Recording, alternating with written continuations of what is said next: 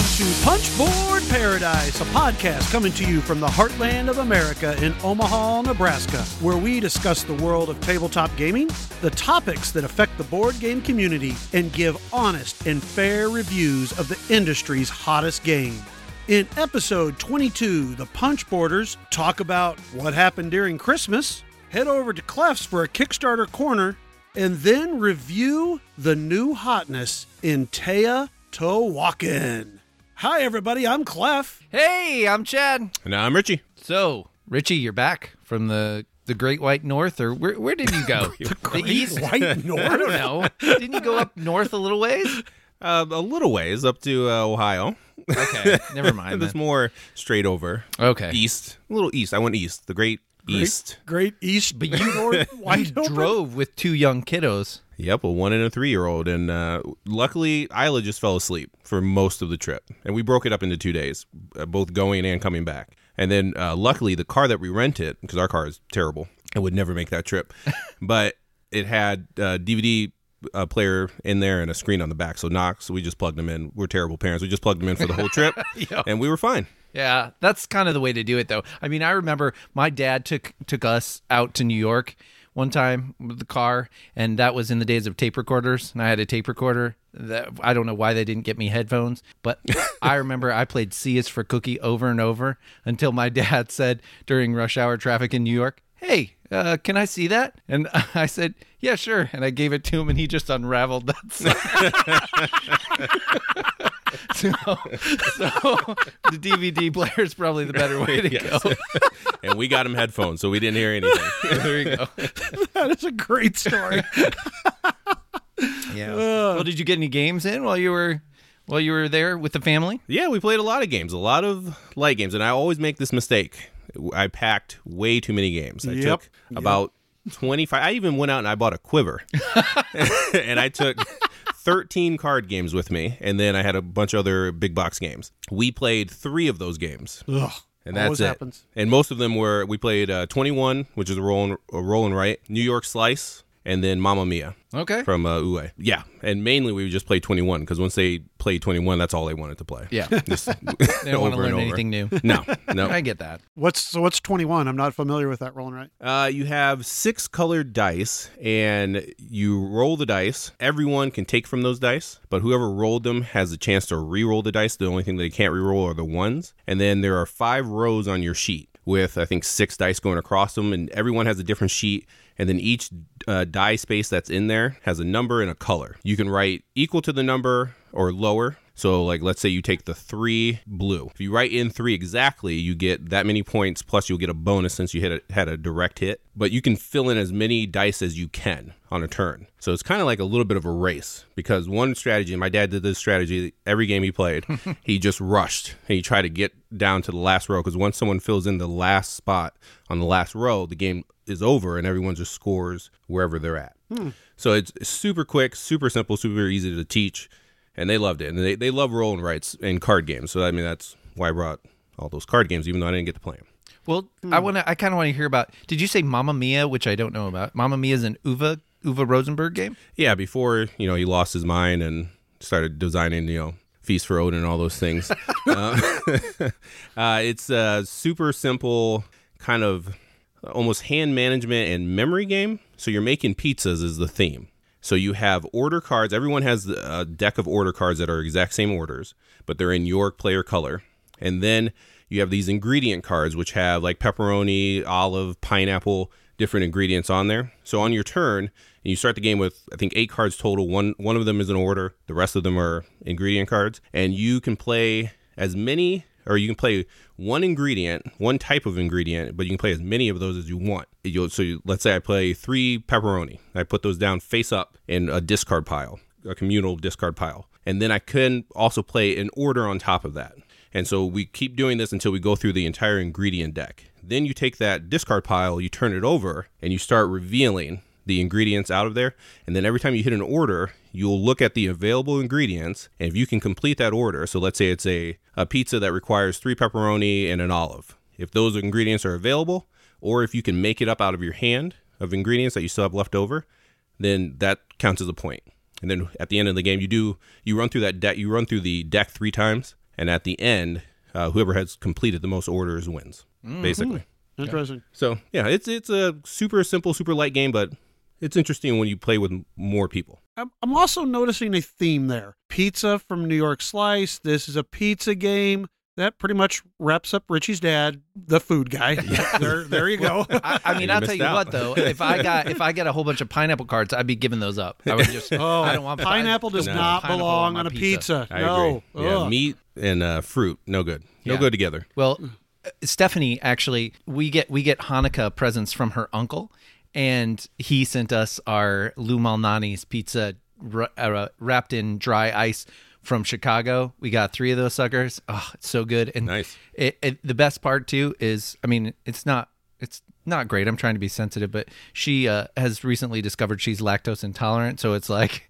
Two times, Finn and I are sitting there stuffing our faces like, oh, I'm, s- I'm so oh, sorry, Oh, we can't is share this with so- you. Yeah. Oh. And then it's then for dessert he gave us a big cheesecake sampler too. So it's it's kind of like oh yeah, but Some things you just got to suffer through. that's true. Yeah, I agree. Right. Yeah, that's that's for sure. So, what would you get to play over this Christmas time, Chad? Well, I played a lot of lighter games with my family too. We I just recently got the new Camel Up production Ooh, from uh, Plan B and Eggert Spiel Games, and it it's it's really nice. The camels are big chunky pieces of plastic and there's a pop-up board. I mean there's this huge pop-up palm tree in the center of the board. Oh, nice. Looks really great. The pyramid's kind of fixed cuz it's more durable so it's not it's not going to break as easy. Yeah, I'm, I was actually hoping that they would sell that separately because I had the original and it, things falling apart already. Yeah, everybody. It looks like it's had that problem, but they even included the. Exp- I think this is in one of the expansions. The crazy camels that go backwards. So Yeah. there are other camels that can carry carry Ah. the racers backwards, which is kind of fun. It, it it's- you know it's a great game, and of course the kids like it too because everybody has a little bit more of an equal shot, and it's cool too because it teaches them a little bit about probabilities and stuff. So Yeah, a little bit about having a good gambling. Yeah, yeah, that's right. That's right. That's cool. with that and some you know perennial favorites like times up and and skull king uh, skull king has gone over really well with just about everybody that i've taught it to. And because because my uh my sister's boyfriend he wanted to play he what did he teach me? Rummy. And I, I had played rummy but but i haven't played it in many many years and so then i was like oh let's let's try this too and he was all in on it and he he played it very well so Nice. Did you try to intimidate people by pounding early? no but But everybody I teach, I tell them that this is a Richie intimidation thing.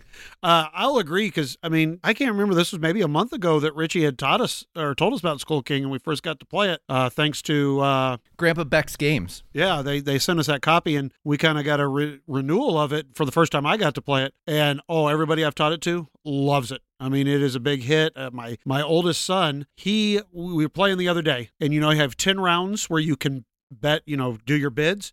Eight out of the ten rounds, he bet zero and only missed it one time. when did, what round was it that he missed it? He missed it in the eighth round. He hit the ninth round and the tenth round. He both hit both of those Oh, with wow. zero. And both of, in the tenth round, he was first to go, which is always even tougher. And he had a mermaid and a pirate in his hand, and he played it so well that he never won a single trick out of those two rounds. Nice. Wow, that's Yeah. impressive. We should tell people the interesting thing about Skull King is if you bid to t- you bid to take tricks in this game, and when you bid to take tricks, if you bid to take zero tricks, you're going to take that get that many points times the round that they that you're in, and there are ten rounds. So if he bid on the eighth round, he could have. Uh, if he bid zero, he could have gotten 80 points for not taking any tricks, but he also, since he didn't make it, he lost 80 points. But then if you add up, you know, 10 times 10 for the the last round, 100 points right there. Yeah. That's that's very hard to do. That's Yeah. awesome. He literally that was his only round he had negative points in. So he, yeah, but that's just everybody. Everybody I've taught that game to uh, just really enjoys it. It's it's a solid game. So definitely, if you like trick taking games, it's a good one to to check out for sure. And the whole family can get in on it. Yeah, absolutely. I wanted to mention since we're talking about Skull Kings, I'll talk a little bit about Skull. Oh yeah, that was at that was at Jordan's birthday yeah, party. Jordan Hopper, a local listener here, he had a birthday party. Uh, Richie unfortunately didn't get to make it to that one. He was he was in the Great White North or something. Yeah. I love Skull though. That's a family favorite. Yeah, I'd never played that before, and I can't. They, I think they'd played a game or something by the time I'd come over. Or had you I think we came from another game or something, and they were like, "Oh, bid, bid, bid. What is this game?" And it, Chad, do you remember kind of the over, rules overview of it? you have four cards which are in the form of beer coasters basically and they've got three three of them have flowers on them and one of them has a skull on them at the beginning of every round you're going to put down one of those cards face down on your pad it could be a flower or it could be a skull and then when it's your turn, you have the option to bid, which I'll talk about in a second, or put down a second card on top of the card that you've already put down. When you bid, you're bidding how many of the cards you can flip over around the table and not hit a skull. There's a certain amount of of gambling there of, of bluffing and stuff because you have to flip over your own first so if you put a skull down you probably don't want to really bid but sometimes you might bid a small number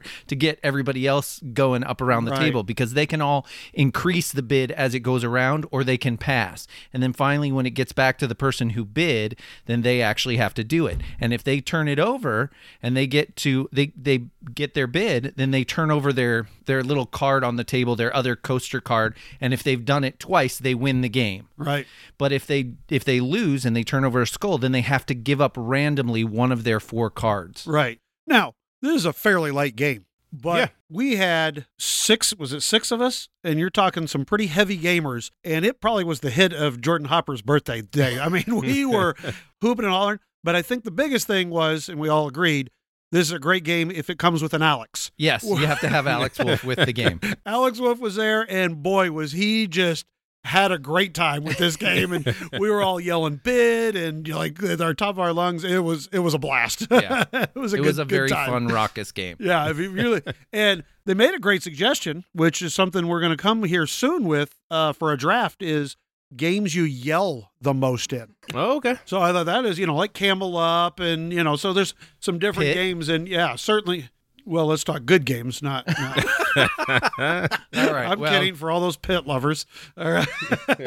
but we got I, that was actually a fun day, Richie. I'm sorry you missed it. One of one I of the other games we played was Calimala. Calimala is from well in, in U.S. distribution. It's from Stronghold Games. It's designed by Fabio Lopiano, who has the Ragusa Kickstarter uh, that is coming out, I think, from uh, Capstone. This is one of those games where when you go to a spot and I, I won't get really into it, but when you go to a spot, you put an action disc down on that spot to take the actions eh, that surround that disc, basically. But then you can get more powerful actions and get to take that action when other people go there and stack on top of your disc. The player interaction in that game was really interesting. I, I was really, I was really. Uh, surprised because I had never played it. And that might have actually, to be honest with you, I've only had the one play, but that might make my top 10 list of last year had oh, I Oh, wow. played it. And we, we only got to play it specifically because Clef got to got it from his Secret Santa when we had the party at Michelle's. Oh yeah, he made out pretty well with the Secret Santa because you also got Rococo, right? Yeah, I, I that was an amazing. I I I mean, Calimala was amazing,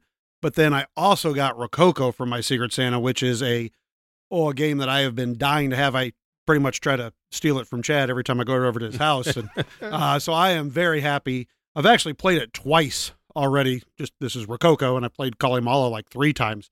So I mean, those were some great great gifts. And Richie, I want to tell you, I had Clef uh, while while you were away, I think, or a, a couple of weeks ago. I had Clef over to my place, and we played a game. And he's standing kind of in my living room, looking around. He goes, "Yeah, yeah, I, I pretty much think that uh, there are no more games of yours that I want anymore." just sort of like gloating, like, "Oh, now that I got Rococo, I'm pretty much uh, pretty much don't need any of your games. But you have the jewelry expansion, don't you? Yeah, yeah, he So doesn't have have that. Yeah. Thanks, Yeah. thanks for yeah. and it make you feel even better. I sold my copy of Rococo with the jewelry expansion, and I really, I, did, I thought you owned it.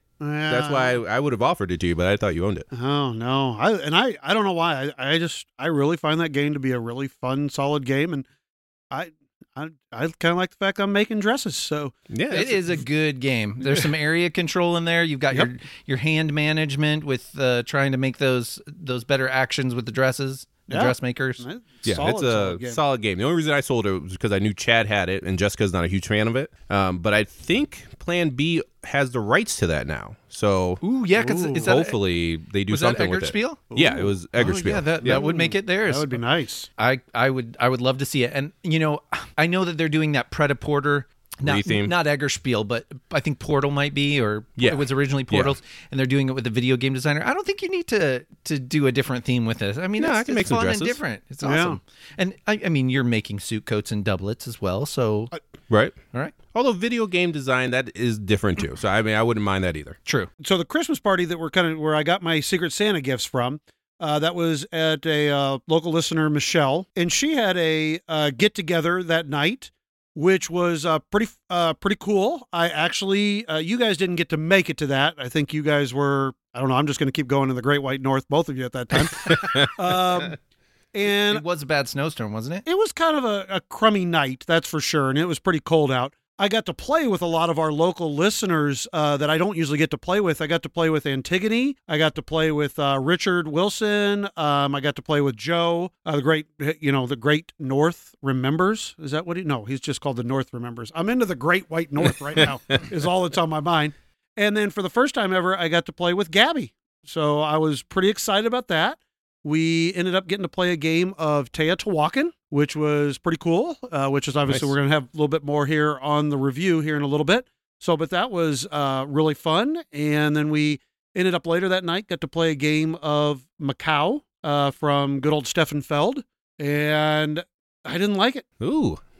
I didn't like it. And I'll, I'll say right off the bat, I mean, the game was fine. It wasn't like it was a bad game in any sense of the imagination, but I just like a little bit more manipulation with my games where I feel like I have a little bit more control. And uh, the basically the mechanism of this game is at the beginning of a game, you roll dice, and whatever the dice come up, you can choose that. They all have different colors. And when you choose the die, you then put that many colored cubes in like a rondelle circle on your wheel and then you kind of wait until you get that wheel moves around let's say you put it in the three and you put three cubes there in three turns then that will be like your active pool. Well you have no manipulation on how to you know like oh okay i really need to play to do these cards you needed different cubes on some of them and it was like it was just really hard and i don't want to talk tons about it but i was surprised i was i didn't enjoy it all that much because you guys both got a play of it and you said you liked it a little bit better than i thought i did. Yeah, I'd still like to acquire it. I'm not going to pay massive amounts of money for it right now, but I, if they do a reprint, I- I'll likely get it. I felt like you could mitigate enough. I felt like there were cards that you could get that would let you use cubes as wilds or let you add cubes or different kinds of stuff, kinds of things.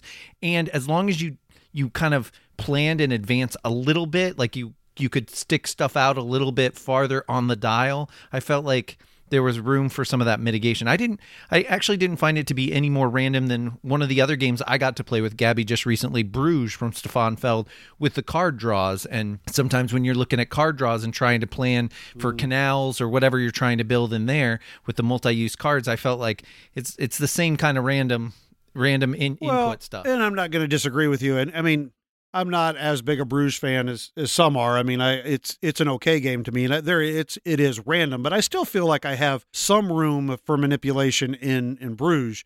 I just really felt like Macau was just kind of I was hoping that a die would roll so that I was able to put that color cube in the spot that I was planning for. And that's what I don't like is when I'm hoping to roll a dice or I'm, I'm, I'm rolling a dice and I'm hoping that it comes up a certain number or a certain color that then I can place that in there. And that's what I didn't like because then there was no, like, if it would have even been like you could have turned in two cubes to make a certain color, or you could have paid another resource to then, you know, move a one thing. It to me, it would have been a real, then I would have really liked it because I like the concept of the game and I think it's really cool. But I just didn't like the fact that there wasn't a lot of manipulation. And I can understand that. I I think it's lighter than what it appears to be. This like could when you look at Yeah, it, and then maybe that's why that's just not in there. Right. That, that could be very, very true. And going on with that, that's usually I think what bothers you the most is when you think you personally when you think a game is going to be heavier than it is. Case in point, you want to talk about this Crusaders? We'll get to Crusaders a little bit later in the episode.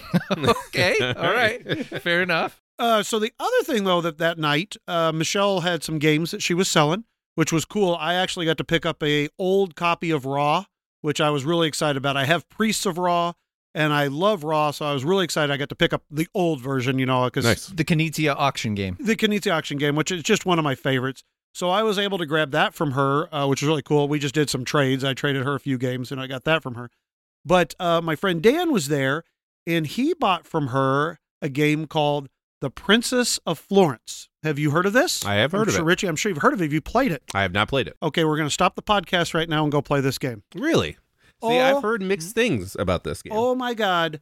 Half so Dan bought it. We like a couple of weeks later he came over and we started to play it. And this was the type of game by halfway through the game, I was on Amazon ordering this game. It was that good. Wow. I loved it. It had auctioning in it, which, you know, I'm I'm really digging au- auctioning type of things right now. It had action selection, it had some tile placement in it, but it was re- not a super long game. So once again, don't, you know, you're not getting into a heavy, you know, brass type of game. There you go, Corey. I've already said brass in the episode. Um, believe me, it'll come up more. um, we, uh, you know, it just has a lot of different things in there that are just solid mechanics, and I just had a blast with it. I mean, it and it's uh, Kramer is one of the co- co-designers on yeah. it, so uh, certainly, I honestly, I think you'll like it. So, Chad, you have have you gotten to play it? Uh, no, I've heard a lot about it. Local board game celebrity Bryce likes likes uh, likes this game quite a bit, and I remember when they ran the Kickstarter to reprint, I believe last year, because it was it was kind of in demand for a little while there, and it, it that's a it's Wolfgang Kramer, right? Yes. Yeah. Uh-huh, yep. And some I. There's another designer. Yeah, I think it's er, something Ehrlich or something Okay. like that. But Okay. I mean, I, I'm just, I was shocked. And I was, I had never, it's one of those games I just never had heard of. And yet it's ranked like 126th or something on BGG. It's not like it's like some crazy, you know, way low game or whatever. Right. And I think it recently moved up with the with the reprint too, Mm. if I I- remember. But Yeah. uh, So I'm well, all in auction game. Yeah. oh, I'm excited to teach you this, guys, because it's, yeah, it's great. So, Well, didn't didn't uh, didn't Dan make you play one other game? Wasn't there another game that Dan got you to play? uh, yeah, we, uh, we, we got a quick game of uh, Terraforming Mars in the other day. Ooh, quick. Oh, I you know, I know people love this game and it's it's one of those things that are really sacred to some people's hearts because they love this game so much, but it just doesn't do it for me. I just for the for the gameplay that I get out of it and how long the game takes. And maybe, you know, and Dan said afterwards, you know, sometimes when you're teaching new people and people don't know how to play it, it's just always going to be long. And I've never played it where I've got two other people maybe that are knowing what they're doing and, and maybe it would be a little different, but still the just the gameplay just doesn't do it for me. And this, you know, also goes for I mean a little little spoiler here on a game that uh I'm not sure that Underwater Cities, which is kind of the terraforming Mars and water, I'm not sure it's mm, it just once again the length of play is just a little bit more than what I feel like I'm getting out of the game. Well, and I, I can understand that. I, I think some somewhere down the line that might be a good feature review somewhere maybe because you and I had fun at two. I think you've had fun before at two, and then we had that play at three, and it was like whoa. But we'll we'll we, we can maybe table that and see if we talk about it again Right, because I'd like right. Richie to play it and get his thoughts on it too. yeah, because I'm. I mean, I'm also. I've only played Terraforming Mars once, and I'm not crazy about it. And our well- play, our play setup was terrible. I mean, End of the night at a end of the night at a con at mid. Where we started like midnight. Yep. Or something like it was something ridiculous, and We had already we had already broken out uh, resistance. we had already Right. broken that Yeah. out and yelled and Yeah. yelled for a good hour. No, and then that, played that was a bad timing. And yeah, well, I, you know, you, Dan was happy to teach you Feast for Odin and you enjoyed that one. Well, I mean, Mm. you had played it. I bet you, I- you're enjoying that more now. I mean, I've heard So- that no matter what, this goes long is a thing. Well, for what I- it is. I want to try with the with the pre- Prelude expansion because we- that we- speeds the game up. We did play with the Prelude. So you did get uh, whoever's first player every turn got to move up one of the things, which, boy, I'm glad for because otherwise that game would have even lasted longer. but the problem is you guys played it with the rest of the kitchen sink put in too, the other two or three expansions as well, right? Um, we did play with the colonies, which I thought the colonies was fine, and I didn't really find that to make it any longer. You know, it was just another action that you could do. And then there was some other expansion. Venus next. What was that one do? That's just a whole nother planet that you can kind of Oh yeah, yeah, we had that too. I I I just ignored that one. I don't even remember. that- But that Venus happened. next is supposed to make it longer. Okay, yeah, yeah. I don't know. It- once again, I- I'm not gonna say it's the worst game. It's it's definitely not the worst game in the world. I mean, it's it's a good game. It's just not for me necessarily. And I've told Dan I still maybe would try it another time if I had another player and him who knew what they're doing, and then uh, we'll see. Because maybe if I could get game in and maybe an hour and a half, maybe the gameplay would be worth Yeah. it for me. And then and that's where it needs so to bad. be. That needs to be like max time. It needs to be an hour and a half for that game. Yeah. The interesting thing, though, and and we were talking about this again. We might review this later, but the interesting thing about that game, just like Underwater Cities, and just like a game like Imperial Settlers, those are card-based engine builders. And it- you and I, Richie, we know you're not going to play Imperial Settlers with more than two people. I, I don't I don't think personally. it depends on the people, but It, better be good because They gotta be quick. Your engine takes longer and longer as you build it up and that's really the problem with these things is oh i got to do this and I do, and this triggers this and then this triggers this and so your turns are getting longer and longer by the end and that's a big part of why those those you know the, satisfying engine but then the turns are longer And part of my issue with Terraforming Mars is that, like, there's like at least in Imperial Settlers, there's a set number of rounds. You know it's gonna come to an end. Where I mean, if no one's putting out oceans, that that's what happened in our game. Like, no oceans were coming out, so it was like, guys, we got we, we got to work together to get these oceans out so we can end this game. 'Cause it just keeps True. going on and on. Well, and- and it's ugly. That's another. call me shallow, but it is an ugly game, Well- and it's hard to to look at for that long. Dan had the very nice overlays, which were nice. I mean, it kept all the cubes in Mm-hmm. place. I mean, that was that was very nice. Uh, Ryan Brockman, our local listener, brought over his really cool meeple trays, which I really, you guys, we're gonna put some pictures up of these on Instagram because they are awesome looking. He brought those over, so that was nice. I was able to put them all in my little meeples, and I had fun playing with those meeples while I was waiting, you know, ten minutes for my turn. For your turn. Uh, Oh wow! Okay, that was a lot of games we all played over this uh, holiday season. Well, we better move on and uh, get to some other stuff. So, on to Clef's Kickstarter corner.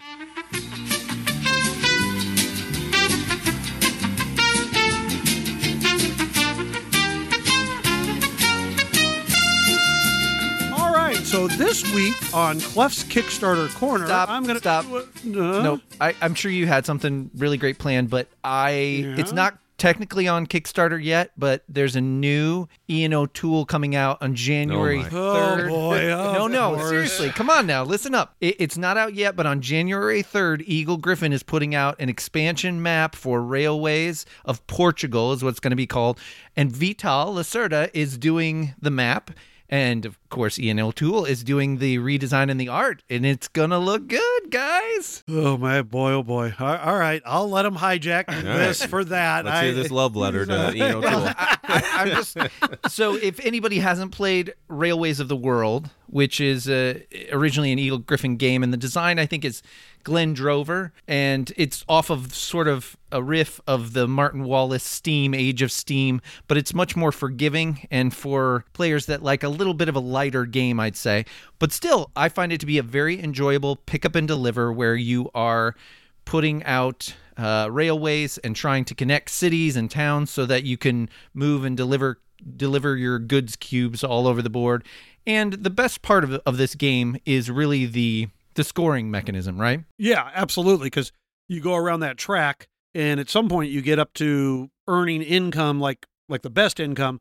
But then as you continue to get points, your income starts to go down, which is kind of so. It's like at some point you don't want to gain points for a while because you want to keep that income coming in, and then oh boy, and boy, here's here's a game where watch your loans. Oh boy, if you take too many loans, you're in trouble. You can't recover. You'll you spiral. cannot recover. So- So this this is coming out January 3rd. I don't know what the pricing's on it. I tried to check with Eagle Gryphon's website, but I didn't see anything real definitive yet. But take a look on January 3rd. I think it's it's going to be a great production. It'll be a great intro into the series. I'm not sure if it's going to be a whole base game with it or just a map, but uh, it's it's going to look pretty. It's awesome art. So check it out. He hasn't even seen it. He just No. it's gonna be pretty. All right, there was Cla- Chad's Kickstarter corner. Oh, I'm start to have to change the name of this thing.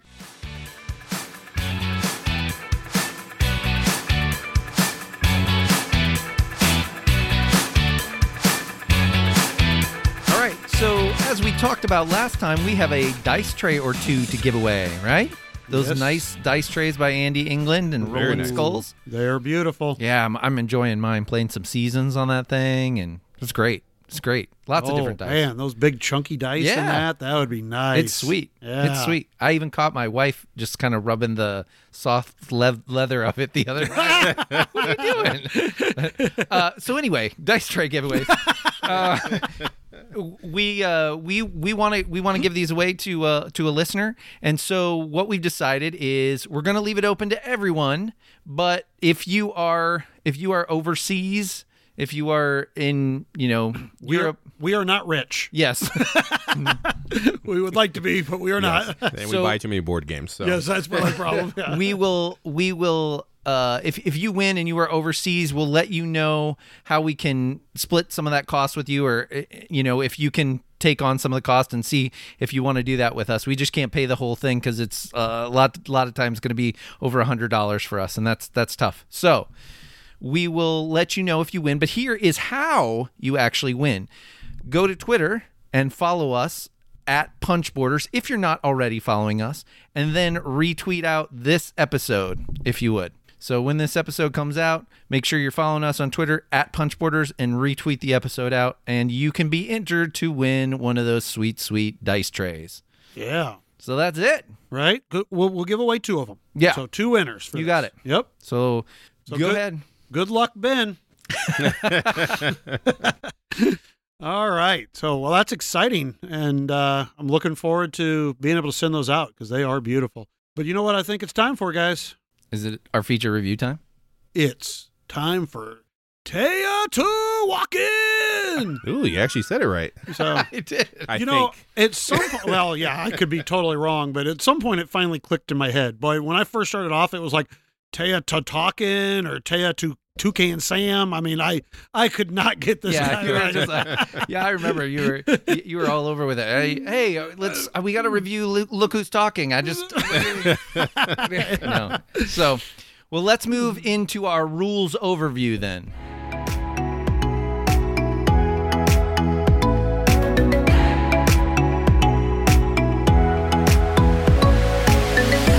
Basically, in this game, it is a action selection game where you are moving your dice around a rondel type of circle where there are eight different actions. The unique thing on this game is, uh, you know, on your turn, you're going to have really two options. One is you can unlock some of your dice because there's ways to lock them up, or you can move one of your die. When you move it, when you stop at a spot, you can basically either get some resources, which is called cocoa in this game, or if you don't do that, you can choose to pay Coco for however many different colored dice there are in a spot. And then you get to take a main action depending on what your die number is, value is, and how many dice you have in the action Of your own. of your own dice, yes. Or you can lock yourself into one of these like temple uh, worship type of areas that you can then get some different uh, resources or different things from. Um, so the unique thing is then at the end, when you take a main action, you get to power up your die. So when it starts off, they all start at ones, then you power it up to a two, and so on until they become sixes. And when they become sixes, then they ascend, and you basically get to do something, and then you uh, they'll come back as a one, and you kind of start the process all over again. Uh, the game is played over three rounds. It also has some tracks that are like uh, like in Tzolk'in, where they're god tracks that you move up during the game. It has an, a uh, a track that's called the Ascension of the Dead. All these things are just kind of ways to get victory points. But the really the unique thing then is how those dice power up, and then it's played over three rounds. And at the end of the three rounds, the player with the most victory points is the winner. Well, let's move on to art and components. Richie, what do you think about the art and components of this game? The component i mean for the price the components are great. I mean you're you're talking what we were talking the a couple episodes ago that this and steamrollers which is just a pad of paper and some dice. Uh, It's some cardboard in there, but still, it's a it's a rolling some cardboard very little cardboard. It's a rolling right. yes it's just a overproduced rolling right you have the exact same msrp so i mean i would say components wise it's great for this uh, for this price point there's not much art it's mainly just symbols but it looks good Uh, it all looks good on there so I, I'm- was very happy with it once again, I mean, I think we're going to say this a lot. For the price, amazing. I mean, what you're getting for the price is is absolutely amazing. Nice, you know, good good dice. Uh, Richie, good dice. yeah yeah solid dice. solid dice. And we They're Uh, you know, good chunky bits for. I mean, the wood looks like wood, and the gold is gold, and you know, so I mean, they're not anything spectacular. Not you know Stone, Stonemaier type of you know goods, but solid ones. Nice looking board, good components on that. I mean, the board is is nice. I mean, The pyramid tiles are really cool. They oh yeah, really cool. those are really nice, nice chunky you know bits there. Amazing for the price. Absolutely. And we forgot to mention, unfortunately, but this is designed by Daniele Tascini and it's put out by NSKN Games. Now they've merged and so they're called Board and Dice Games. But I mean, I'm going to let them know right now that they can put our punch border best buy of the year sticker on on the on the cover because this is the punch border best deal, the most value for your buck of the year, I think. I think. Richie, did you know we had one of those? I think he just gave me more work.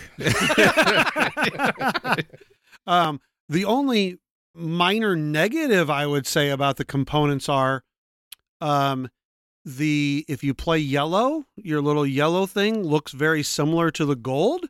So when you're playing, and yes, Antigone, I'm calling you out on this, she just flat took my piece off the board because she thought it was gold, and all of a sudden. I go to look where my score marker is, and it's not there because she had it in her gold pile. So you got to watch out for that. But otherwise, components top notch. and I like the board. The board is mostly functional, but it also has little art. When once you get down, you can see in between the the rondelle spots that it has little people working on parts of the temple, and it's almost like a. There's almost a Michael Menzel feel to that kind of art. Is a very sort of photorealistic quality to it that they're going for, and and it's it's nice. It's little sort of cardboard Easter eggs on there on the board. Yeah, it they're interesting. If if yeah, when you're in between turns, take a look at some of those pictures because they there's some interesting art on the on the board for sure. What do you think about the gameplay of Teotihuacan? Well, see, he just says it better. um, well, you know, this game is obviously a lot of people are comparing it to Tzolk'in or, or saying, you know, this is kind of the the new implementation of Tzolk'in. Uh, Honestly, and this ooh, this might hurt some people. I think I like it better than Tzolk'in. Um, Tzolk'in I enjoy, but the sometimes the mechanism of the gears is a little, I don't know, too much for my brain some days. Where this is just perfect. I really, I feel like I really can see the fact that I okay. So if I move my my die to this spot and do this, it might not be the best action, but then I can move this other die in there, and now I get a better action. And now I can move this other die in there, and now I even get a better action. It's that oh that that feel good thing for me that I love in Euro games of it building up and you know just getting better and better actions and and you know getting those feel good moments. but the same concept as Tzolk'in, which is time as a resource in a way. Uh, if I wait another turn, I can build this guy up and do the action and have a much more powerful action if I right, can wait. right. And a lot of people, um, and I was reading on this.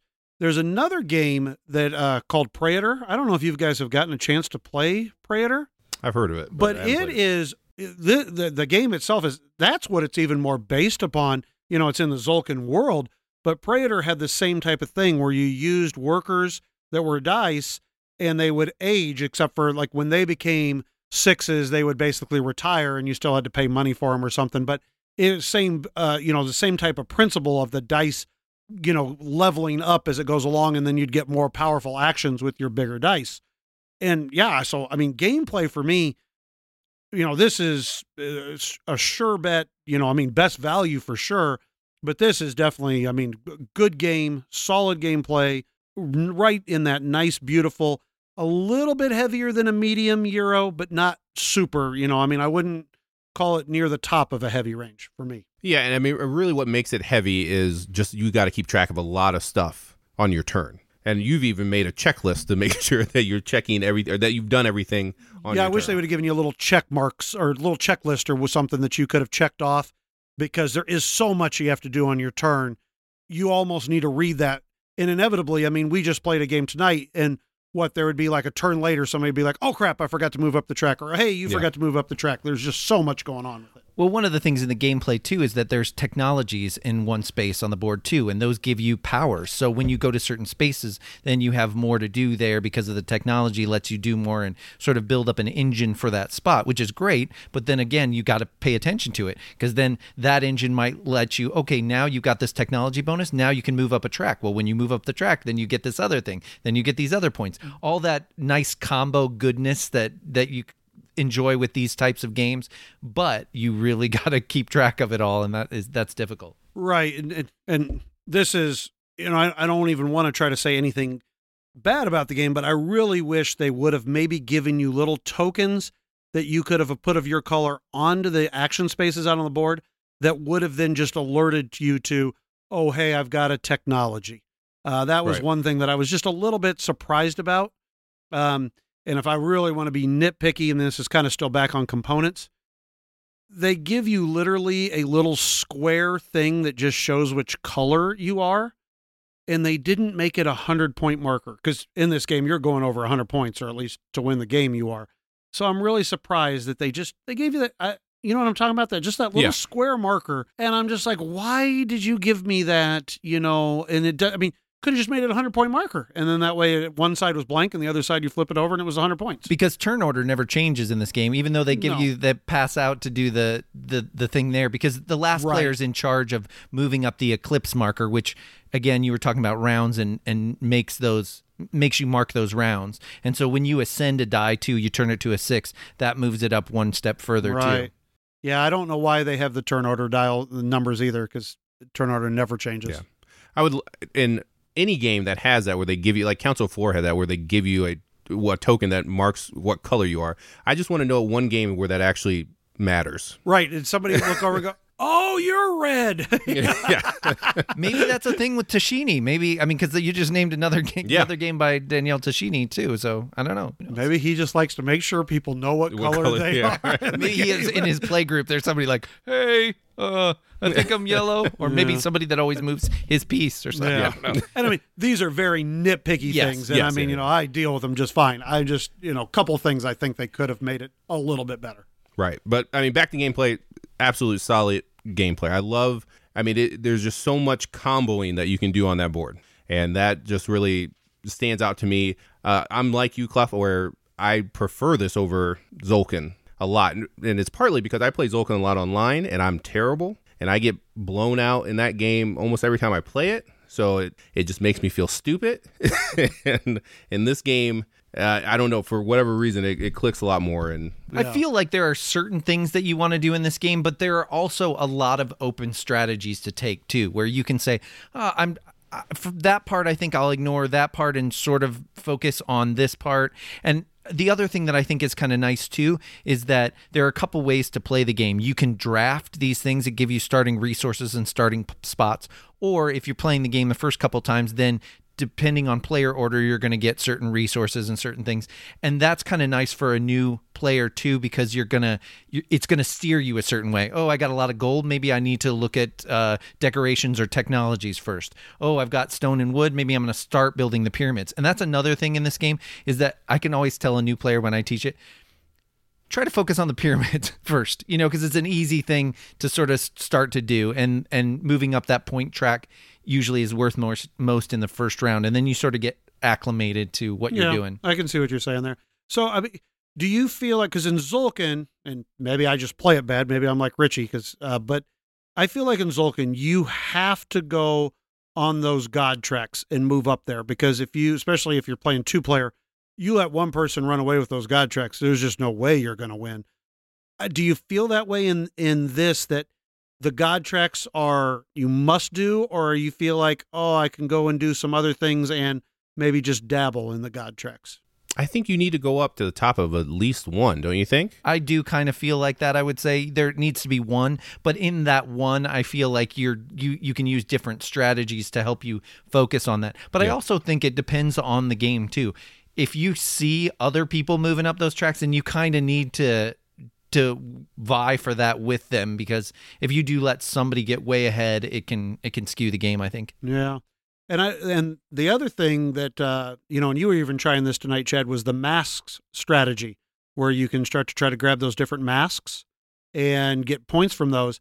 I haven't quite seen that strategy really work out yet for somebody. I think that that strategy is sort of like the books in Mombasa, where it's predicated on seeing how much masks are turned up in the beginning and how much variety you're going to have a chance at. And then everything kind of has to fall right because, again, these tiles, you're getting discovery tiles when you go to the spots that Clef talked about with worship and getting powers on the God tracks. And then you can take these discovery tiles and you turn them up, and they can be a variety of things, but a lot of times they are masks. And then there's a set collection scoring for these, and it happens once every once uh, all of the three rounds. So it happens.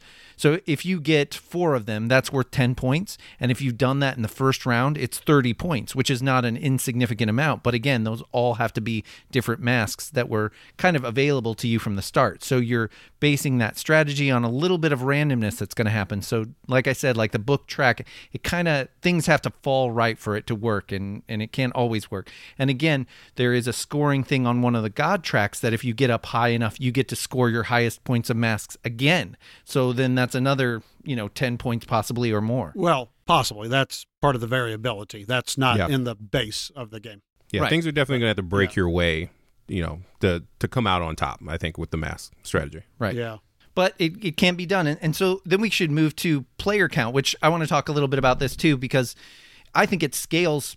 I think it scales pretty well because it has rules out there for placing the other other die, and then you don't have to do a lot of moving them around. You do it once per round. perfectly. I mean, there there's nothing, uh, and you're right. I don't even feel like it's a different game when I'm playing with less players because the dummy dice are all out there and they do the same effects. They may not move obviously as much in as in a regular game, but I- feel like it, it scales very well. Now I do have a complaint about that, or I I don't even know about a complaint. Maybe complaint's a bad word. A just a curious question. I don't know why you play less rounds with less players.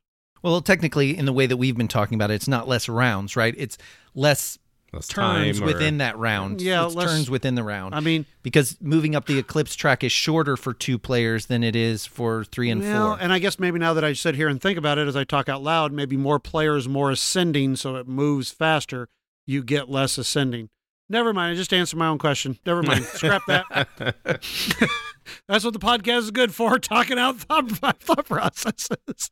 Well, Richie, you've gotten you, you- have most of your plays been at three. Yeah, all my plays have been at three on this one. So Okay. Well, I can talk. I mean, really briefly about the the solo game. Well, before we go into that, because everybody's super excited, I've played it at two, I've played it at three, and I've played it at four, all top notch. No issues whatsoever. I think they're all solid. It doesn't outstay its welcome at any of those player counts. Um, I've played. I think I've only played it three times at four, and I probably think I've played it like four times at three, and then I've played it like five times at two. All of them top notch, absolutely. Go ahead and tell everybody what they can get in a solo game. Well, uh, so uh, so that that was my that was my thought. I, I had played it at all the player counts and enjoyed it. So then I thought, all right, I'm not a big solo game player, but I'll take one for the team and I'll play this solo. Thank you for that. yes, Yeah, because there, I'm not kidding you guys. In the back of this rule book, there are four pages because David Turczi, who uh, did the solo game also for Anachrony and did Dice Settlers just recently, he designed the solo version for this game. And you can tell he's put a lot of work into it. And it is because of all the work that you do in the upkeep and the massive amounts of fiddliness, you you have a very balanced game that feels a lot like the other the other two, three, and four player game in that way. But man, there are a lot of action tile upkeep that you're doing, and every step for the he calls it the Teoti bot. Uh, every step for the Teoti bot on the different action spaces you can go to are if this, then this, but if not, then this, and if not that, then this, and if so, every space has about four or five different options, which is it's it's crazy. But if you, I, I want to say, if you're this is the kind of game that if you're a solo gamer, you will put in the time, and then you'll get to know, and so it it it will be able to to be more familiar, and you'll be okay. But I'm telling you. I did not put the rule book down from my hand once, and I was flipping every single turn for that Teoti bot. So uh, it, it, it's for most of us that don't play solo games a lot, it's not worth it. But if you are a solo gamer and you really like that stuff, then this this is really rewarding because not only do you get a, a very an experience that really feels a lot like a multiplayer game, but the variability that's baked in with all that is is pretty massive. I mean, you can kind of hmm. go down. I feel like you can kind of go down a rabbit hole with this. You know, with the different player boards and stuff, and, and it feels similar as, as Gaia Project would, just without the the asynchronous player powers.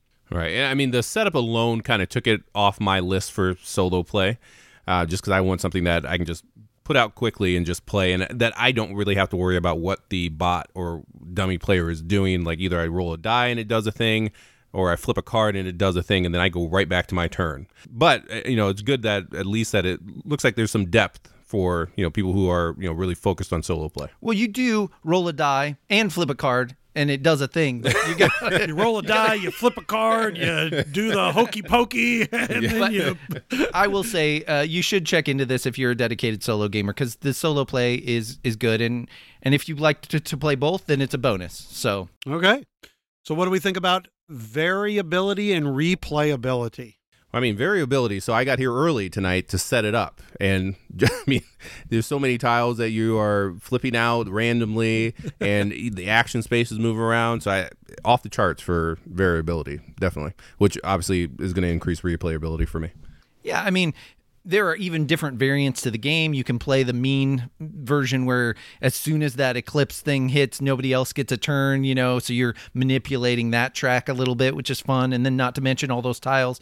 And I think you said you didn't see the the switching of the spots, the rondel spots to be all that different. I, I didn't. Um, no, I, I will say this. I, when when I'm playing this game, I'm I'm teaching it a lot, and so when I'm teaching it, I don't play with any of the variability. I'm teaching just the base game. So I've only gotten in a couple of games to tell you the truth with the with the variable tiles where I place them in different places. But it didn't feel that diff- that part didn't feel that different to me.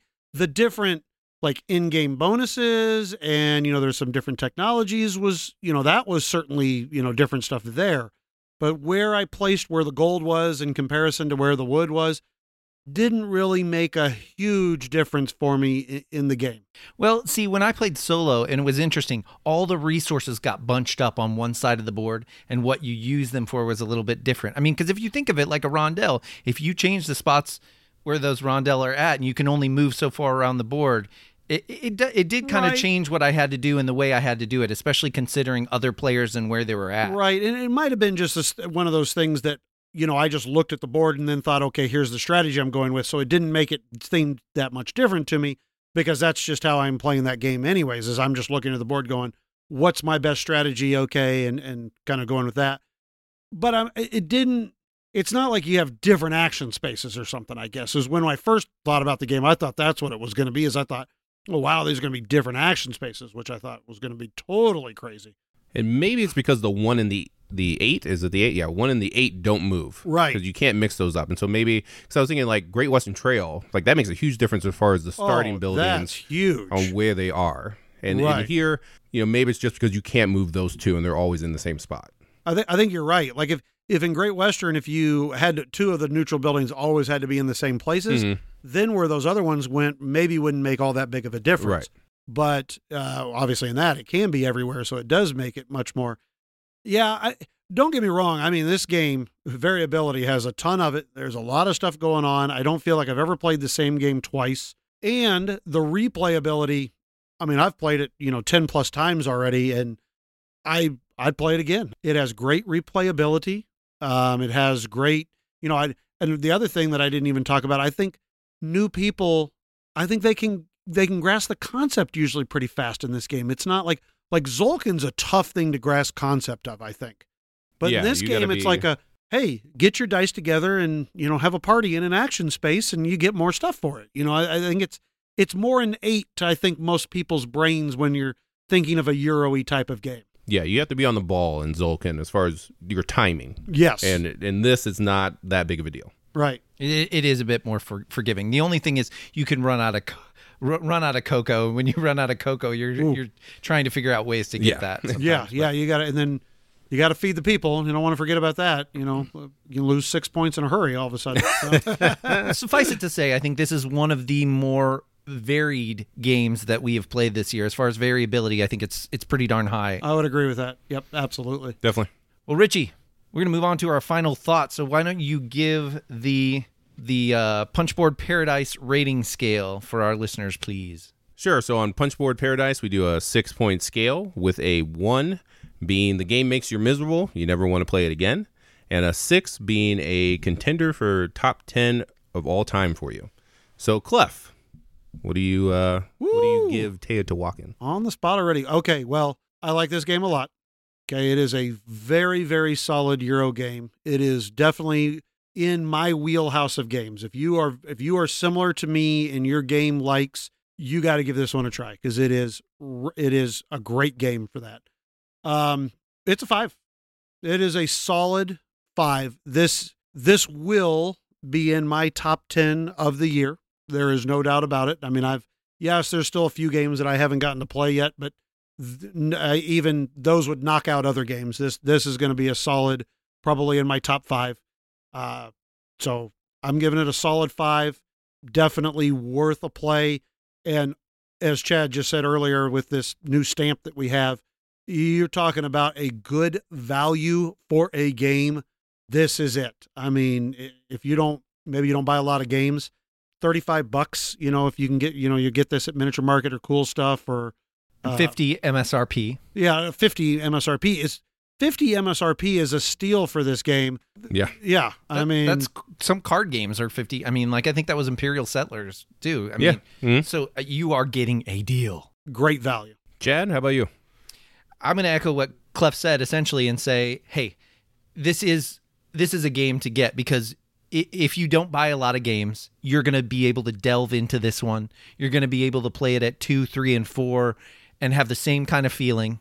You're you can play it solo if you're a solo gamer too. There's a lot to get out of this box and a lot of care put into it. So like Clef said, it's going to be in my top 10 as well. That means I have to give it a 5 in the top 10 for the year. So I have to give it a 5. There's there's no doubt about it. And really what what makes this game feel so good to me is those combo turns where you really feel clever because you moved up a track that got you this other thing that allowed you to do this action and and it just feels so good to do that. There's plenty of that in this game. So if you like those kind of games, this is it really that this game at its heart. Yeah, great, great points.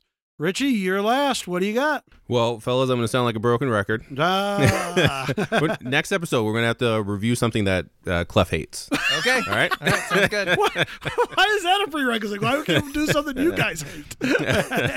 uh, so it's a five for me as well. Definitely one of the best games this year. Will definitely be in my top ten, and I, I won't keep going on about it. So five for me, five across the board yeah, for all three of us. the the only bad part about this game is when I did first teach it to Gabby, she won the game and she beat me. So that's maybe, that might be my only negative. Maybe that should take it down to a four.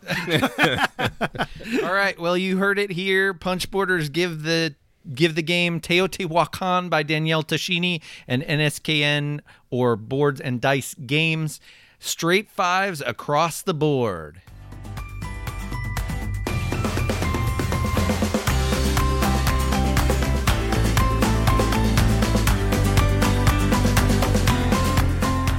We are going to talk about some of our standouts and highlights of 2018 in a few categories. All right, right. So I think the first thing we should talk about is our lovely BG stats that we all use for our games. Uh, we did little challenges, each one of us, I believe, at the beginning of the year. How did you do with that, Richie? I think you've got some pretty good news. I do. So I completed my uh, challenge, which was Wow. a 33 by 3 challenge, which honestly, I mean, especially with the podcast, it, it is kind of easy. but, but I'm happy to say that I completed it. Uh, the last game that I had to play to complete it was uh, Palaces of Car- uh, Carrara by Kiesling and Kramer. Uh, and I played that with Jessica. I mean, I even finished this with some time to spare because I did this a couple weeks ago. Uh, with Jessica, so I got my challenge done. What about you, Clef? I had a couple of challenges on my list. I did a three by 20 where I, and I failed miserably uh, because some of the games I just, quite honestly, I couldn't get to the table. Like The Colonist was one of them. I just could never get that Yeah, to the that's a tough table. There was a few of them, like, uh, you know, Thrash and Roll, that I was like, I played that a couple times and I was like, I don't want to play this again, you know. So I this next year I think I'm gonna pick more like games I know I want to play as opposed to I was kind of trying to pick games that I didn't always play. So that part eh, I didn't do too well. But my other one, I just flat out did a I was trying for 750 games over the course of the year. That was kind of my goal. And as of today, December 30th, at uh, what about 10 o'clock Eastern here? I don't know why I said Eastern. We're not in Eastern. I don't know. and it, and it's not. like- well, I guess it is ten o'clock. It's ten sixteen Eastern Yeah, exactly. right now. So- his his phone, I think the time zone is the Great White North. So. Probably, yeah, we're still in the Great White North. Um, at at this at this moment, I have made it. I am actually at 804 plays for the year. Whew. How many unique titles? 302. Mm, yeah, you got a problem. That is Yeah. impressive. Uh, you know, and that's it's it's padded a little bit because I had 37 games of Ganz Schön Clever because my wife absolutely loved that game. but not on your phone, right? No, no, no, no. This is straight playing live, rolling the dice. Did you laminate sheets? I hope. Uh, n- Yes, you did. we did. Yes, Yeah. we did. Uh, I mean, the fad is over. I mean, it's probably been you know five months since I played the game. But now, also, you played a bunch on your phone as well that you didn't count. oh no, no, no. Yeah, I played a ton solo games on my phone, but yeah, I've, I've now kind of lost interest in playing. Well, I mean, think about that though. Yeah, think no, about the price per play. I mean, that's pretty. oh yeah, hundred percent. Yeah. Now, I remember Uh, one time uh, when you guys were coming over, he showed up early, and he, he didn't realize I was sitting out on my porch watching him, and you could just hear on his uh, car speaker because I think you had You your, Bluetooth, your yeah, on Bluetooth it, hooked up, just that noise, that ridiculous noise that the app makes over and over. Yep, No, addict. So a little padded with that, but even if you take those 37 away, I still hit my 750. And most of those are, you know, solid Euro heavy games. Uh, you know, I mean, my wife will be divorcing me at the end of the year, but I got to my challenge. My I'm Lord. kidding. I'm kidding. what about you, Jed? Um, I got to 35% of my 10 for 10, which was tough uh, because I wanted to delve deep into these games that I really liked and, and look at strategy.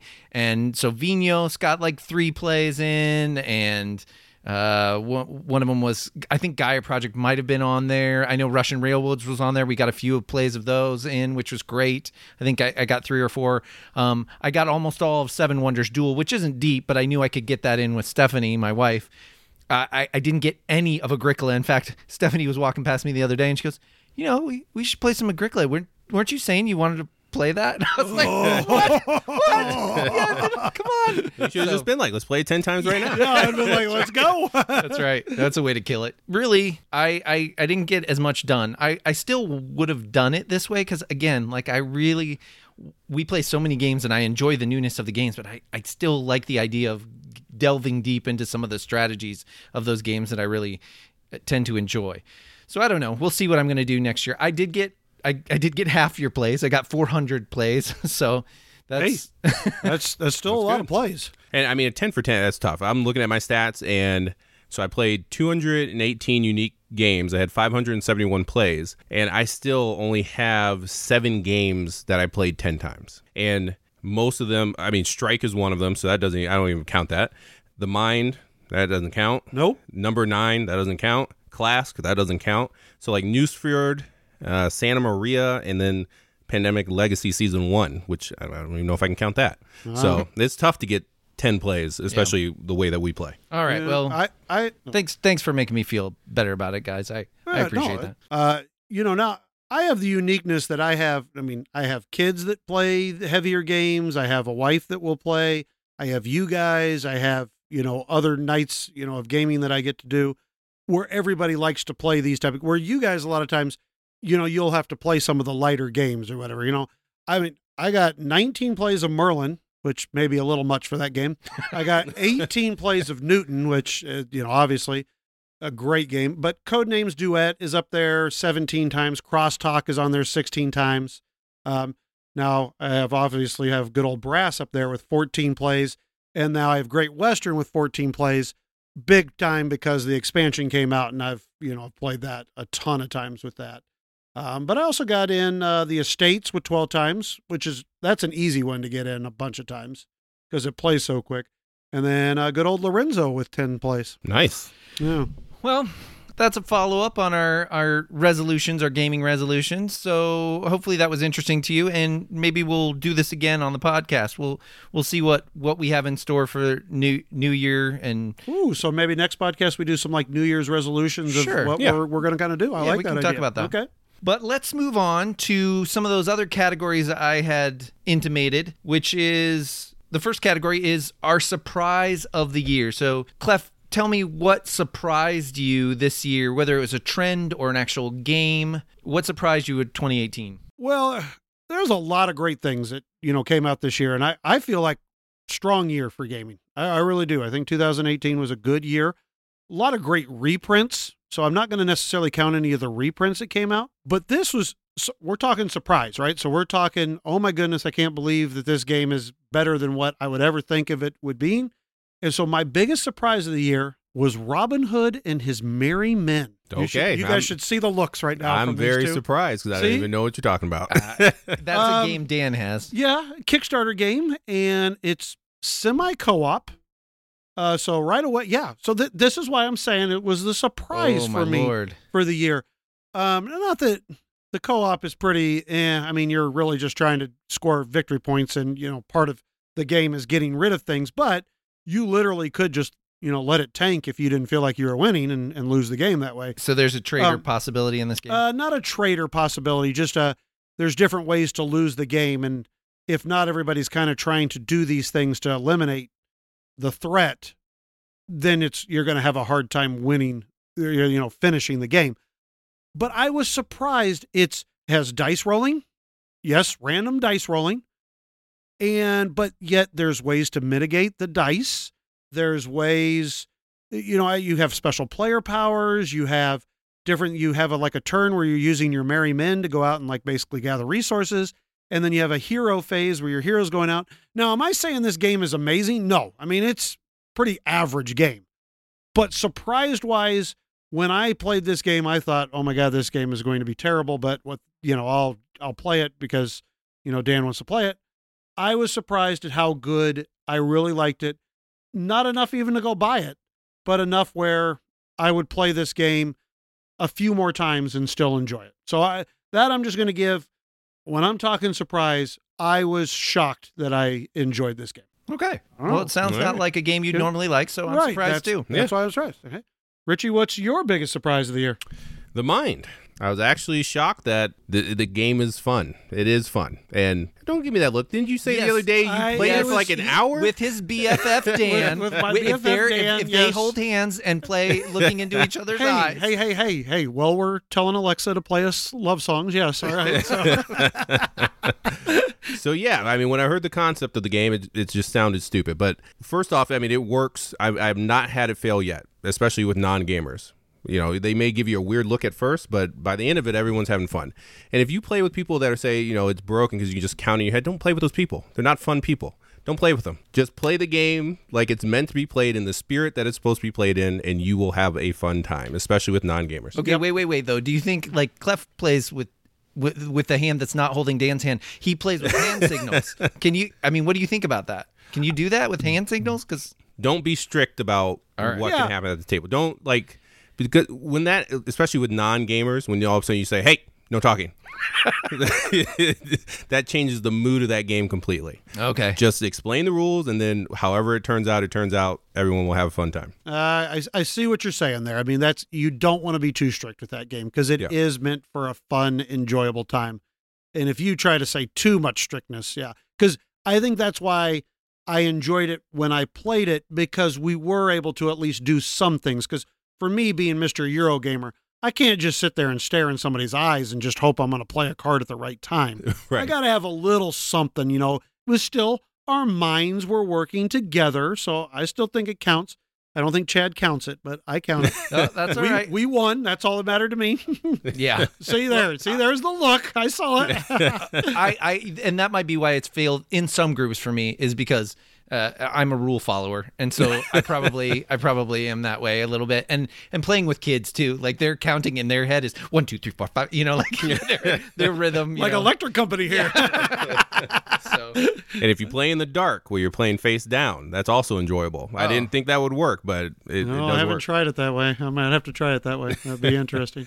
All right, Or- Chad, what was your surprise? You know, I'm going to go with, uh, and it started last year, but I'm going to go with the big surprise for me has been how how much you can get me to play a game now if you say it's an auction game. I am I am all in on auction games. I used to I mean for for example Power Grid that was one thing I really didn't like about that game was the auction and the way that that runs and stuff. But a Kanitia auction or the Estates really opened that up for me. That was a game I did not kickstart and now, you know, we're we're in on the Kickstarter for QE and some of those. When you tell me it's an auction, I'm I'm really interested. If there's if there's bidding involved as long as it's not blind bidding it's an it's a it's an interesting thing for me. So just in general the trend for me of getting more into auction games is, was a big surprise for me. All right, I like that. all right. Well following that up and we're all about duality here on punchboard paradise. So give us a disappointment of the year. Crusaders. all right. Well uh, yeah, and once again, I'm sure the game is fine. I mean, for people that that's the game that they're looking for. But I was thinking it was going to be a very, you know, fairly meaty Euro-y game with a rondel where, you know, things w- would matter and how I'd make tough decisions. There's none of that in this game. This game is a very straightforward move your little action symbols around the rondel, do the action that pretty much makes sense. I mean, there's the board is just kind of move to a spot, build a building, then do a crusade by just having enough action markers.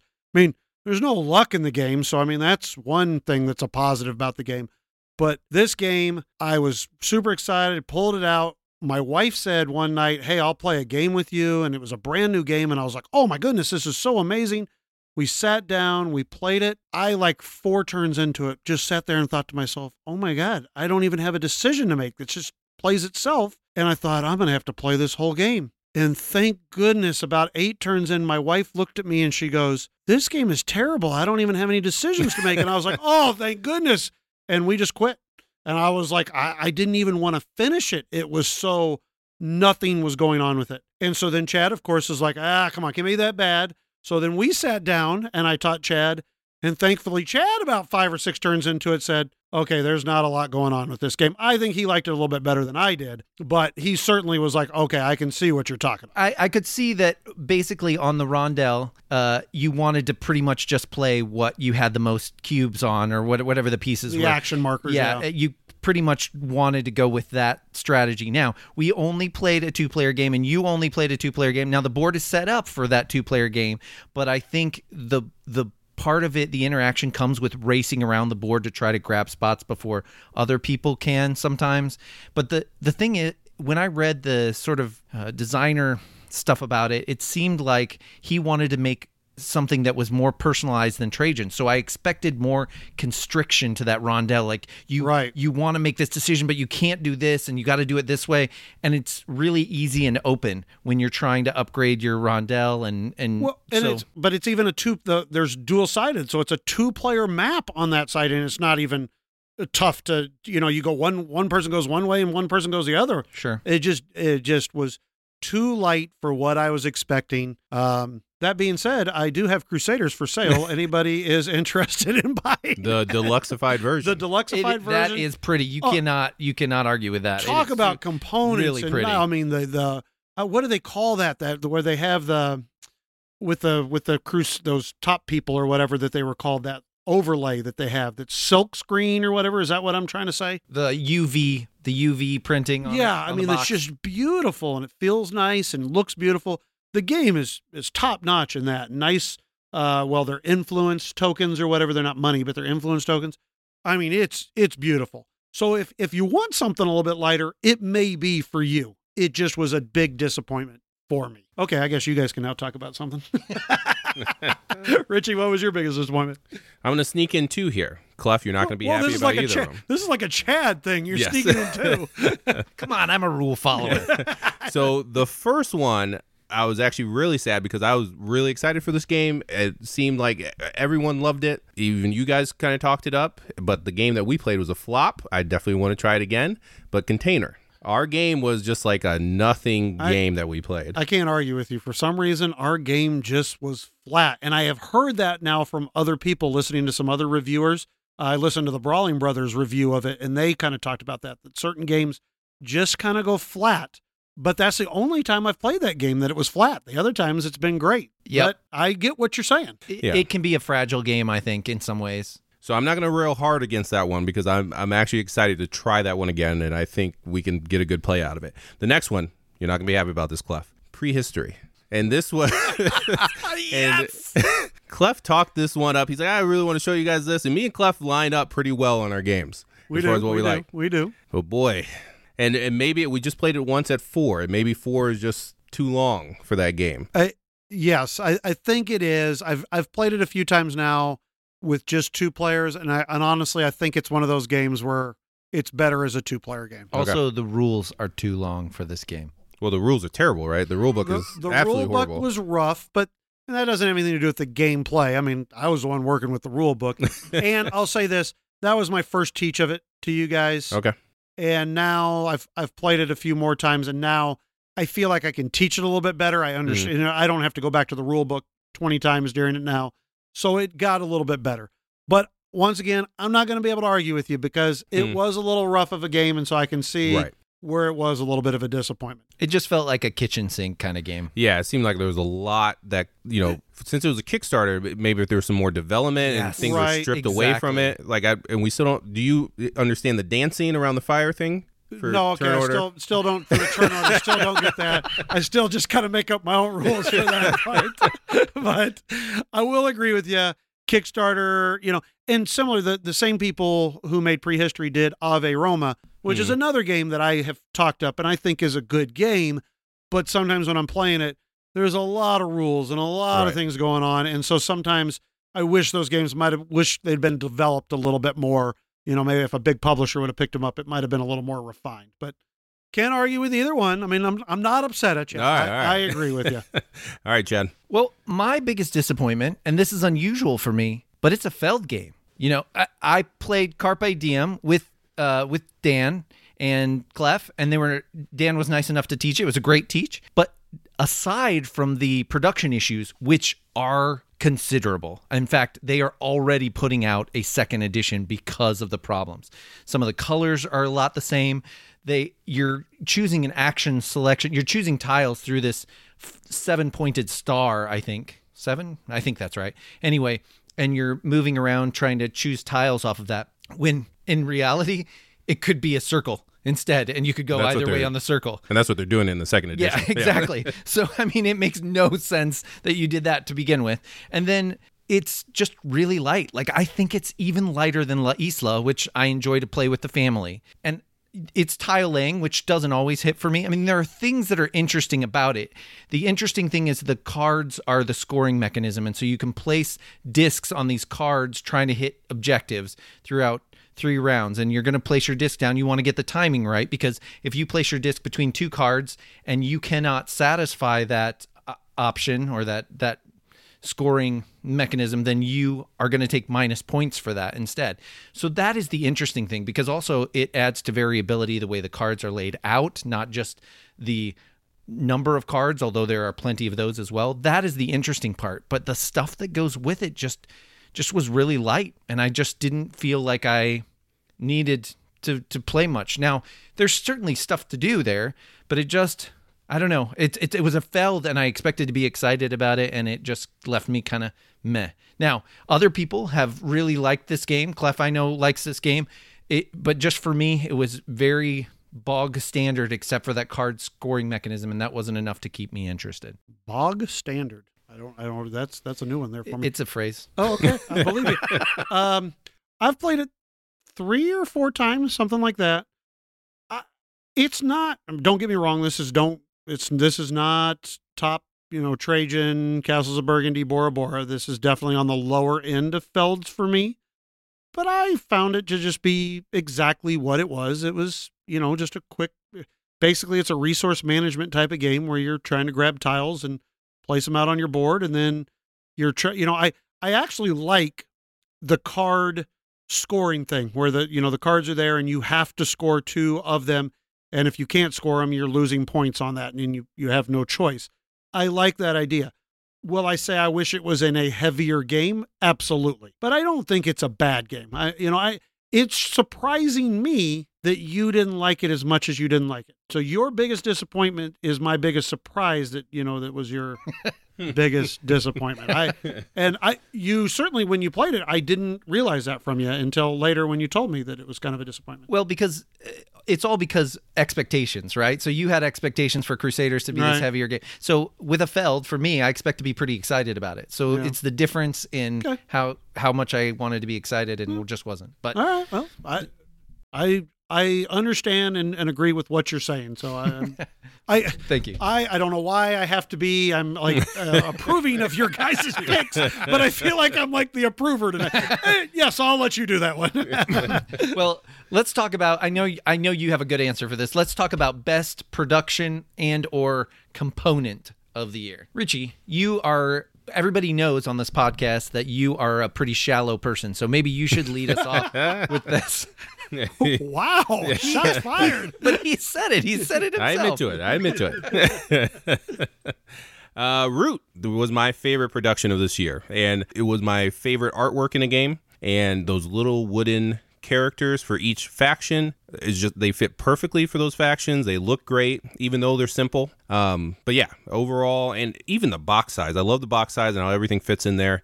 Uh, now, even with you know the expansion's gonna you know, I'll have, eh, you know what? I don't mind having more of that art, so I'll have the expansion box as well. That's fine. Uh, so root, root for me. And it is so. I agree with you. It is so flippin' smart the way that art dovetails with Mm-hmm. the game itself and the production, and the way that it's just sneaky. You know, Yeah. it's it's sneaky. It it, it allows. Cole Wehrle's design to be to sneak up on you and be a war game with these cute little animals in the cutest way and those little green toasts that are actually the Woodland Alliance bombers, so to speak. Right. I mean, Yep. it's I have to I have to agree with you wholeheartedly there. Yeah, they did a great job. Uh, Clef, you want to talk about root? Nope. All right, Chad. What about you? I'm gonna go with brass because I was we were waiting, you know, we were waiting for for this this game to come out, and it it took a while because it kept getting pushed back and pushed back. As soon as I opened that box with my brass Lancashire and brass Birmingham inside, I instantly forgave them any any time lapse or any any delay because it is a beautiful production. Mr. Cuddington does phenomenal work with the art and the board. Those poker chips are things of beauty that they worked so hard to to get just right with those I don't know, etchings basically. Mm-hmm. And it, it is just a fun game to take out of the box and and look at and hold and touch and it's a tactile experience as well as great gameplay. So that's that has to be mine. Yeah, they knocked it out of the park. It, I just Roxley games. I just want them to touch every heavy euro that's out there. Yeah, yeah, for sure. They did an amazing job. Um, I definitely approve of yours, Chad. um, that was like the the opposite polar ends right there for me, root and brass. So obviously, everybody's going to expect me to, you know, mimic what Chad just said in brass because it's beautiful. I, those poker chips, I use them for every game now. They are just a mainstay for me. Uh, they've basically replaced my metal coins, which I never thought would ever happen. I just love the poker chips. But I'm going to go with something different so that we, you know, have a little bit of variety. I mean, probably my real answer is brass, but I'm going to give it to another game that I think did a really nice job in in Coimbra. I mean, the art is beautiful in that game, and it's Mhm. vibrant. And I mean, they did a nice job. They had those little uh, towers where the dice go in. They had nice, good dice. I mean, really, that is uh, just a beautiful game to lay on the table with all those colors and the cards and everything. I- think Coimbra really uh, uh, might be my. Is I'm going to pick that as my top game of the year for that. I, I could not agree more with you on this one because Chris Chris Quilliams, which is also did the new art for Camel Up, which is beautiful as well. Chris Quilliams knocked it out of the park with that one. It, it looks it looks great, and you hear a lot of people right now talking about their tops of the year, and I I feel like Newton and Coimbra are both are both kind of Euro games that I kind of put in the same box, the same category. And people out there from the buzz seem to favor Coimbra quite a bit. And I think part of that is how inviting it is when it sits on the table. Oh, there's no doubt about it. I mean, Coimbra blows Newton out of the water when it comes to just presence on the table. I mean, if I didn't know any better, I'd want to sit down and play Coimbra, even since I think Newton has a better gameplay, in my opinion. I certainly would say Coimbra looks 10 times better, and that would make a big difference. Yeah. I approve of your pick. Oh, thank you. Thank you. All right, what's next? This is the Mutual Backslapping Society.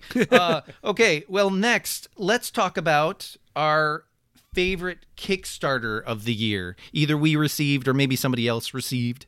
All right, well, I mean, uh, there's no question here. It's it's going to be Brass, and there's I can't even begin to say anything else. Brass is the best Kickstarter that I got this year. Uh, close, close second is the Estates. Amazing job by Capstone Games, and I mean a terrific game. But Brass just knocked it out of the park, Kickstarter wise. To me, that's the top of the bar. Yeah, that's what I got. Richie, what do you got for yours? Well, I went off of Kickstarters that I back, and I do not back many Kickstarters. Um, I would love to say Gentes right now, but we're not getting that for a while. I know. I, I still have that game. What are you talking about? Oh, that's right. Yeah, the the, the uh, deluxeified version. Oh, yeah, is, yeah. Uh, yeah. A lot of issues happening with that. But uh, Mottainai, though, I almost said the Wu Tang Clan. I'm serious. I hope that is an expansion. Let's get a promo for that. Uh, Oh Matai. man, you pulled out Ghostface Killah. oh wow, Ghostface Killah can be used for gardening or paperwork. All right, I can say this. Here we go. Mottainai, Wutai Mountain, uh, which the and I'm not going to try to to explain Mottainai because even though it's a fairly simple as for what you do on your turn, it will melt your brain, and it is just a small deck of cards. But the Wutai, Wu, I'm going to get it out. Wutai Mountain, not Wu Tang Clan. Um, The Wu Tang Clan. Uh, it adds another deck of cards, which you will get, uh, and it gives you these works that you can build in either wing of your gift shop, and it allows you, you know, it just gives you more powers. And it, it allows you to kind of get, uh, you know, more of an engine going, and it really meshes well with the uh, base game. The only thing that I don't like about it is that they did not use the same card stock. They didn't give it a linen finish as the original cards. Um, you know, whatever. Ooh. So do you sleeve it? So because you don't sleeve games. Well, the decks don't mix, and that's that was their justification for it because you don't. It's a completely separate deck that you don't ah. actually shuffle in. But other than that, I think it's a fantastic ad- addition to the game. I agree. I I love Mottainai. Richie and I both love to play Mottainai, and so we're not for the card quality issues. It would be perfect for me. I'm going to. I I I lied. I'm most of the time a rule follower. I'm going to break my rule because. I, I, would say brass, but Clef said brass. I, I'm going to go with, even though I didn't back it, we played 10, five minutes in, and I I quickly contacted everybody I knew uh, to get a copy of the Estates because it was right up my alley. Loved that game, and and that thing delivered on time too. Exactly when they said you were going to get it. It was great, and and that's something to be applauded as well. I know that it's really hard to do in this day and age, and this wasn't a complete from scratch design, but still they delivered on time, and it was a great production, exactly what it needs to be, spot on and I have had so many great gameplays of it this year already. So I'm going to go with Estates by Capstone Games. Yeah. All right. Good picks. So next up is our favorite expansion. Clef, do you have a favorite expansion? I, I kind of imagine There you do. is no question, 100%. And uh, there, there's no other choice here. It is Great Western Trail, rails to the north, period. Uh, it is, it changes the game just right. I mean, it gives you good new decisions, but it doesn't stop the base game and how the ga- base game was played. It just is absolutely perfect on how it how it did it. They they knocked it out of the park. That is hundred percent the number one expansion of the year, and I will argue with anybody who tries to say anything different. So whatever you guys say, if it's not Great Western Trail, I will not approve. Richie, what was your best expansion of the year? Uh, I can't talk much about this because Chad is refusing to allow me to play this with him until he goes through it. Uh, Scythe: The Rise of Fenris is by far my favorite expansion. I love the Great Western Trail expansion, but think of because I, I don't want to give any spoilers, but just think of Tuscany as far as how you know it's module and it adds a bunch of great stuff in there. Except for with this, you know, with Tuscany, there were probably like three or four modules that were garbage, and that they, I don't even think they produce them anymore, like in the essential uh, edition of the game. Uh, but all these uh, modules are fantastic in Rise of Fenris, and you don't even have to go through the campaign if you don't want to. You can just open up the box, take out the modules that you want, and play with them right away. So, uh, Rise of Fenris, Chad, we just need to play that. Just you know, you're not going to go through the campaign. Let's just get over it and let's just play. They're they're great. I'm telling you. I, I haven't played them, so I can't necessarily disapprove. But since you didn't say Great Western Trail, I disapprove. All right. Well, I I do want to get this campaign in, but uh, actually Vince is back in town, and he promised me that he'll go through Okay. it with me. So then hopefully we can we can really bust it out. All right, knock it out. so, Chad, what is your answer? Are you going to answer correctly here, or I'd like to go with Great Western Trail, but for the for the sake of for the sake of some difference, okay?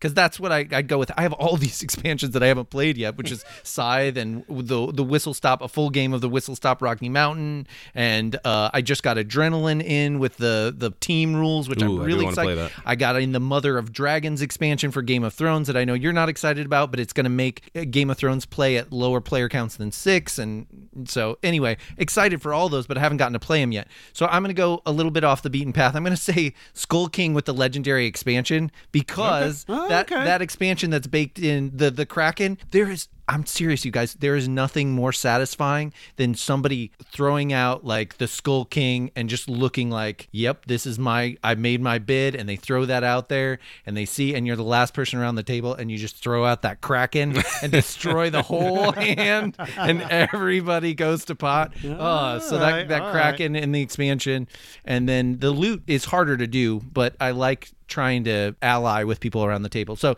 that's going to be my pick. Although you guys' picks were great as well. No, that's a solid pick. 'cause it- yeah, I got I got to agree with that. That Yeah. was a solid pick. when I heard that you know they had created an expansion for it, I was like, I I can't see what you could add to make that game any better, but they did it. So Yeah, for sure. All right. So we're getting down there to our last categories. Uh, the second to last one here is favorite small box card game slash filler sort of thing. Clef, anything? I, I know that we always disagree on the, on the uh, on the meaning of filler, but I'd say you know forty five minutes or less, which should open it up for us. But Uh, I'll I'll have to go Ganz Schön Clever with that. I mean, I played it 37 times, so I mean, it's certainly a game that I loved. Uh, it was a nice thing for I mean, my wife really loved it, so we got to play a lot of it with her, which was great. But it was still even not a bad thing when you know with gamers just to pop it out real fast and play it. So I think that small box kind of thing for me, filler. I definitely think Ganz Schön Clever is going to be at the top of my list. yeah, it was solid. I mean, Schmidt Spiele. I just order any of their rolling rights or card games when they pop up on Amazon.e. I just order them blind because I mean I have not had a you know a, a real stinker yet out of them, so they do a really good job. Yeah. What about you, Reggie? Uh, for me, I'm gonna go with Pete Piepmatz. So the Hmm, little okay. songbirds. Mm-hmm. It's kind of in the same vein. Of, you know, I know we talked about this before, but it's- it's in the same vein of Parade, which is a, a favorite card game for uh, me and Jessica to play.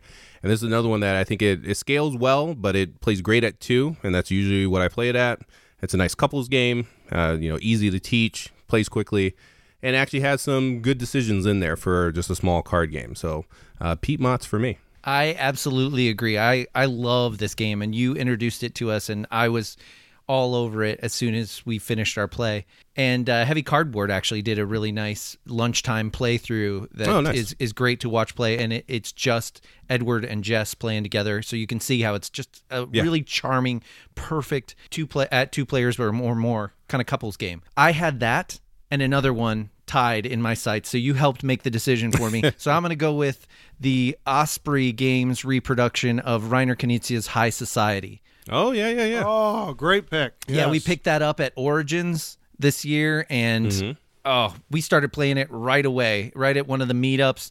It's a great little auction game, a closed auction. All the money that you're going to have is right there in your hands at the start of the game and you are bidding on these cards to come out that are worth points or bidding on other cards that will take away your points. Bidding not to take those. And it is just, it is so fun because the, the best, the little tweak is the person with the least money left at the end of the game is out they are the loser because they don't have enough money to hang in high society. So it's it's a great little twist and it really kind of ratchets up that decision making. How much do I really want to spend on this card actually? And you're watching people around the table and how much they're keeping and holding on to. So really, really charming game. High Society, Osprey Games, Reiner Knizia. And great art in that, that little box. Oh, Love yeah. it. Medusa Dollmaker is the name of the artist and so wins points for art and best name of the year. So yeah, I, I love the art too. Yeah, that's a that's a great pick. That is a fun game. All right, well we're gonna round it out with our favorite gaming moment of the year. So Clef, take us take us into our our last one. Well, for for me, it it it had to be just Origins in general.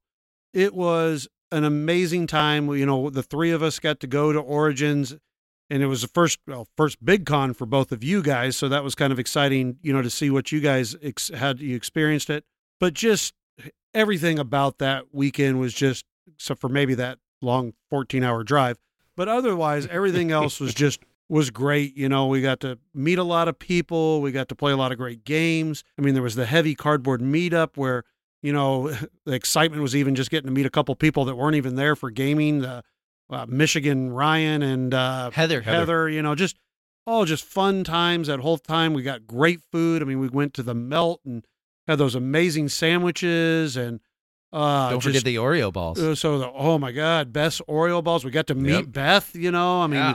that great Blue Peg, Pink Peg, Brawling Brothers, Man vs. Meeple meetup that we went to. That was just a lot of fun. Where we played great times up game, um, and then uh, to even uh, cap it off, you know, Saturday night after we'd eaten so much food already, we go home to like I don't know, uh, food for an army from Richie's dad, where Yep. we had the burgers and the brats and uh, this. And It was like it was all- like a feast for Odin. They had Yeah. slaughtered like Yeah. a whole pig, and oh my yep. god, It was So- outrageous. yeah, I mean that was just a super fun weekend, and God, I I'm I can't wait for Origins to come around again. I it's yeah, so that's my favorite gaming moment is just kind of the, the weekend of Origins. Nice. Yeah, solid. Again, I can't disagree with that.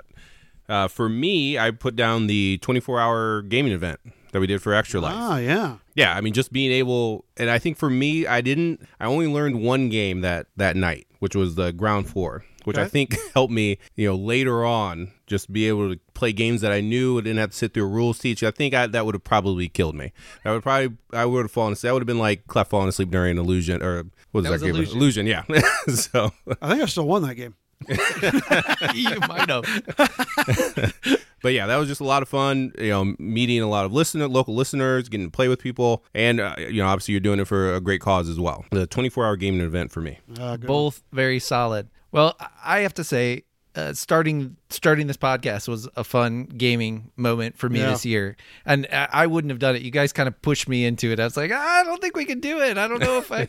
Uh, so uh, thanks for that, and it has been really fun. I mean, from all the events you talked about, because that's kind of why we we did those two events through the podcast to just man, just talking to people online and getting to meet people. This th- it's what this hobby is about, and it's made us do it even more. So you, we have gone and just because of the podcast, gamed with more people and met more people this year that we really value as friends now and listeners. I mean, all over the world, really, which is it's phenomenal to me. It makes me it makes makes me excited, makes me feel great. So that's I mean, it may not be one moment, but it's it's Yeah, been a really no. nice ride. I'm No, it's with you there. Yeah.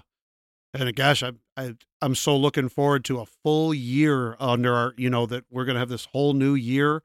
Just hopefully can bringing out stuff that people like to listen to and, and enjoying. But nothing else about this podcast is the getting to know people and talk to people about games. And you know, sure, I took so much crap about giving Root a one and stuff like that, but Well that was the fun. Yeah, but th- that was fun and that was enjoyable. And you know, so uh, yeah, Chad, you you hit the nail on the head. I mean, yeah, everything we did, but it's this podcast has has really been a great moment for sure to starting this thing up. that ends our list and uh, we want to say that we hope you have a great new year with friends and family and and a great new year in gaming don't forget that you can enter the dice tray contest by following us on Twitter at Punchboarders and then retweeting out this episode. And then you can contact us with any questions. We're Punchboard Paradise at Gmail. We're on Instagram at Punchboard Paradise, and we have a Facebook page, Punchboard Paradise. You can go to Board Game Geek, uh, the BGG website, and follow our guild if you're not already. We're at 3227 and hop on. And we'd love to hear what your favorites of the year, both in our categories and any of your own you want to, because like we said, this is all about getting to chat with you guys. All right, everyone. So that was episode 22. So next episode, the Punchboarders will review Thunderstone Quest. Am I reading this right? That's correct. Oh boy! All right, so that's what the what's that's what the listeners asked for was us to do Thunderstone Quest. I think most of them just want to see me be tortured in playing this game. Who knows? Yes. Maybe I'll like it. I don't know. We'll see. All right, everybody, have a great day and a happy New Year. Happy New Year, everybody. Thanks for listening.